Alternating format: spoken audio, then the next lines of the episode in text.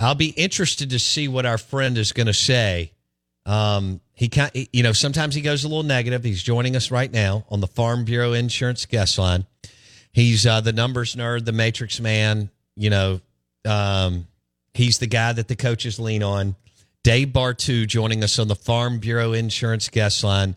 2024 schedule release for Mississippi State and Ole Miss and everybody else in the SEC, and of course Oklahoma and Texas, um, are on the schedules too. Dave Bartoo, good morning, dude. Sometimes a little negative. Come on, man. I hate everybody equally. Come on. That's true. Now, tell me between. St- it sounds to me like your text, and I had to go to bed, but it, it sounds like your text that Mississippi State pulled a tougher schedule than Ole Miss in 2024. If you agree with that, is it just slightly, or is it just about even? How does Dave Bartoo size those two schedules up? Yeah, they're all they, they're they're all pretty tough. I think that's the that's the first thing that I take away from it. I, I sent out a tweet last night because you know how everybody's just complaining. Oh, SEC has eight conference games. They should go to nine and make it even. Dude, Oklahoma's going to play more top 20 recruiters at home in 2024 than they have in the last five years. Say that slowly one more time because that's incredible when you tweeted that out. Oklahoma is going to have three top 20 recruiters in Norman in 2024. The last time a top 20 recruiter was in Norman was 2016 Ohio State. Mm. Think about that, right? They, they play one top 25 recruiter a year in the Big 12, right? And that's Texas, neutral. And then now they're going to have what? They're going to have six in 2024. Mm. And that was one of the that was one of the first things I looked at, you know, because uh, as, as I've said in the SEC, 70% of the games go to the better recruiter over the last decade. So why not look at recruiting to start it off? And of all the teams out there, who has the most top 25 recruiters on their schedule? Oklahoma. Oklahoma has six. So does Georgia. So does Florida. So does Mississippi State. Mm. Right? You know, now you made a really good point in that, okay, cool. I lost LSU, what was it? LSU, Alabama, and Auburn. Yeah. And gained Florida, A&M, and blah, blah, blah, blah. Okay. So yeah, there's you know we're, you're starting to get splitting hairs in terms of the quality of the recruiters and so forth, and and I don't blame you. Alabama, LSU, Georgia. I mean, there's your three three big recruiters, not just in the SEC, nationally, outside of Ohio State and USC over the last century. Mm-hmm. So I get that. You know, there, there's a little bit of a drop there, but still, overall, I mean, when when you're looking at this too, is imagine dropping your easiest non-conference game and adding another top 25 recruiter. Re- is that really what y'all want? Right? Because by, by the number by, by the numbers, that's not what people want. People, you know, Mississippi State and Ole Miss fans, yeah, they want some good games, but they also want the Egg Bowl to mean something. They don't want four and seven teams going at it, or five, you know, five and six uh, or even six and five. Yeah, we did that you know, in the eighties. It was miserable. Right? You want you want a shot at a big game. You want you know you want the game to mean something for a bowl or maybe a playoff spot uh, or, or a top twenty five spot.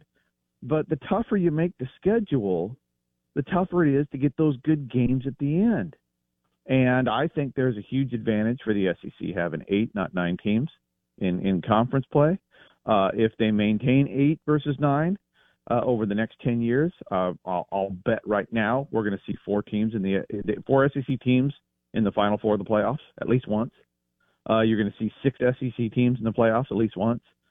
So I say run with the advantage, but man, these schedules. If you're a fan, I know you'd like nine, but man, these things look really, really good across the board. There's no cupcake. There's no cakewalk for anybody now that you've added Oklahoma and Texas. They're all really tough schedules. Well, they're going to nine. And look, you've talked me into the eight. I, I, I get it. You're right. You march down the stretch for the majority, overwhelming majority of the team. It's not just State and Ole Miss and Arkansas. I mean, hell, Florida and Tennessee have, have struggled to to win nine plus games. Um, South Carolina's in that boat. Um, Auburn sometimes is in that boat. A and M can't win on the field even with all their recruiting victories. So outside of the big three who you just referenced, it is extremely difficult to win consistently in our league anyway. Um, I like the one plus seven, but they're going to go three plus six. Uh, and and uh, Sankey's just determined um, to to do it. I don't I don't know if it's the money or or what, but um, and then you throw in a non-conference Power Five that puts you at ten Bartoo Power Five games. All right, but let's go back. So so State and Ole Miss. Here, here's what I've got mm-hmm. looking at their schedule. Yeah. All right, they both pulled Georgia, which just frustrates me. But uh, now the number two toughest team on each schedule. LSU for Ole Miss is easy. Georgia and LSU are their two beasts. Now MSU is a little bit different.